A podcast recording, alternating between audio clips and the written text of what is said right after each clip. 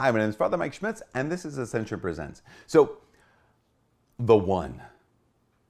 If you are someone who would like to get married, you probably have dreams of the one. I remember being kind of captivated by, the, by this idea back, you know, back when I was dating before the seminary, um, the idea of like, is there that one person out there? You know what the one is, right? The one is that one person out there that you're made for, that your soulmate, the person that you're you're destined to find, you're meant to find. And if you find this person, then you're going to be exceedingly and excessively happy and and and fulfilled for the rest of your of rest of your life. This is the person that like the Jerry Maguire. This is an old reference from maybe the last millennia. I might even be you complete me, that kind of a thing, right? Is that is there such a thing as the one? Well, answer no, and yes. Let's get into that. I remember uh, when I was in college, there's our college chaplain is a is a priest, and at one point he I remember him telling me he said, "Yeah, you know there were there are probably about 15 women that I know in my life that I could have I could have married and been just as happy with as with anyone else. I was like, what? What? Are you kidding me? And he's like, no, absolutely not. Um, and remember at the moment, at that moment, thinking like that is so unromantic. But then I thought about it, and I've been thinking about it a lot since then, and it's totally true. There is no such thing as the one. Here's what I mean by this, because there is not this one person out there that unless I find them, I will never be completely fulfilled. That if I do find them, then my life will be just you know, happily ever after kind of a thing. And here's the thing we can work ourselves up into such a frenzy thinking that there is such a thing as the one out there. And it reduces not only our happiness, I think it reduces our holiness. Here's what I mean God gave you a brain.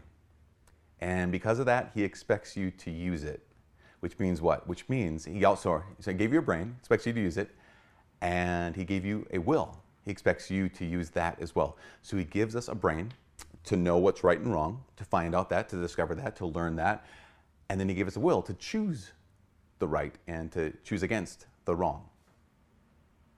And in that, he gives us a bunch of freedom. He gives us a bunch of freedom.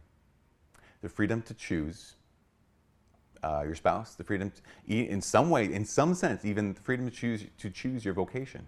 If I base my decisions off of this idea that somewhere out there there's this one person, the soulmate. Now, are there is, is there people that you have a great affinity to with? Absolutely. Is there people out, are there people out there you can have like a best friend? Absolutely. Is it possible for you to one day marry your best friend? Absolutely. That is a, kind of a thing sometimes people get to do. That's awesome. That's wonderful. That's fantastic.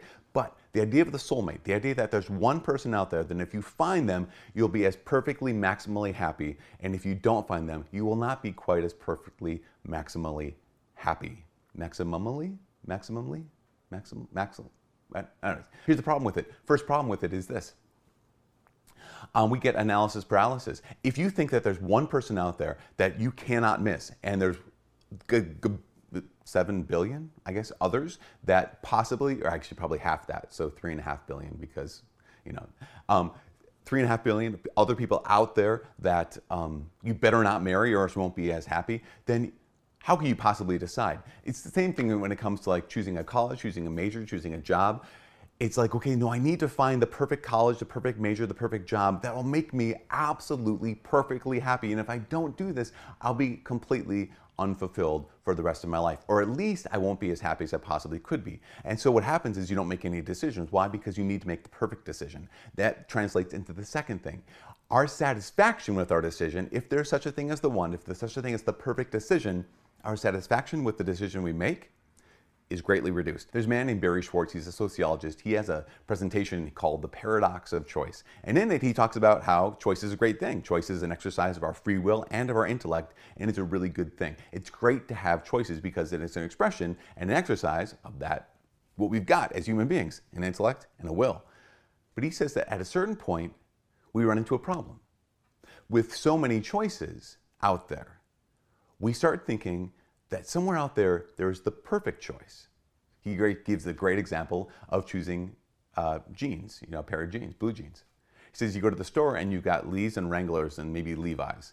And they all are basically cut the same way. And you find kind of basically find your, your inseam and your waist and you bring them home and they they fit okay because that's how jeans fit. They fit okay. But now you go to the store and there's this whole wall of all these different kinds of styles and cuts and brands and all these kind of things. And you think that if I can find the perfect pair of jeans, that's what they're going to be. They're going to be the perfect pair of jeans. They're going to fit me absolutely perfectly. There's no pair of jeans that could possibly fit better. But you get home, try them on, and they fit.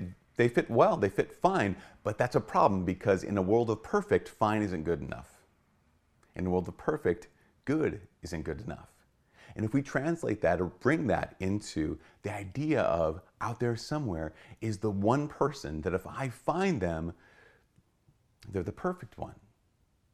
Well, if I marry someone who's not, not the perfect one, they're good, but in the world of the perfect, the good isn't good enough. There's no such thing as the one out there. Because here's the, uh, the last piece. Because I think looking for the one is is misunderstanding of what marriage is supposed to be.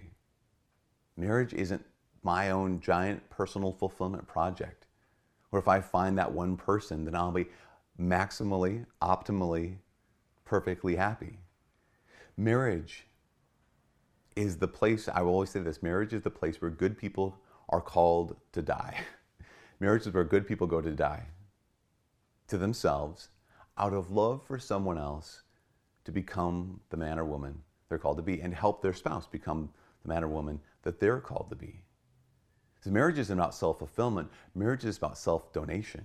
Marriage isn't about self gratification, it's about self giving. It's, it's Jesus. Who's the one person you're made for? Who's the one heart that your heart is meant to beat for? Who is the one person that unless you meet them, your life will not, you will not be fulfilled? The one person, unless you encounter them and give your life to them and live life with them, then life will be essentially meaningless. That person is Jesus. He is your the one. And his heart beats for you. Does your heart beat for him? Here's the question Have you talked to your the one today? Have you given him your heart today? From all of us here at Ascension Presents, my name is Father Mike. God bless.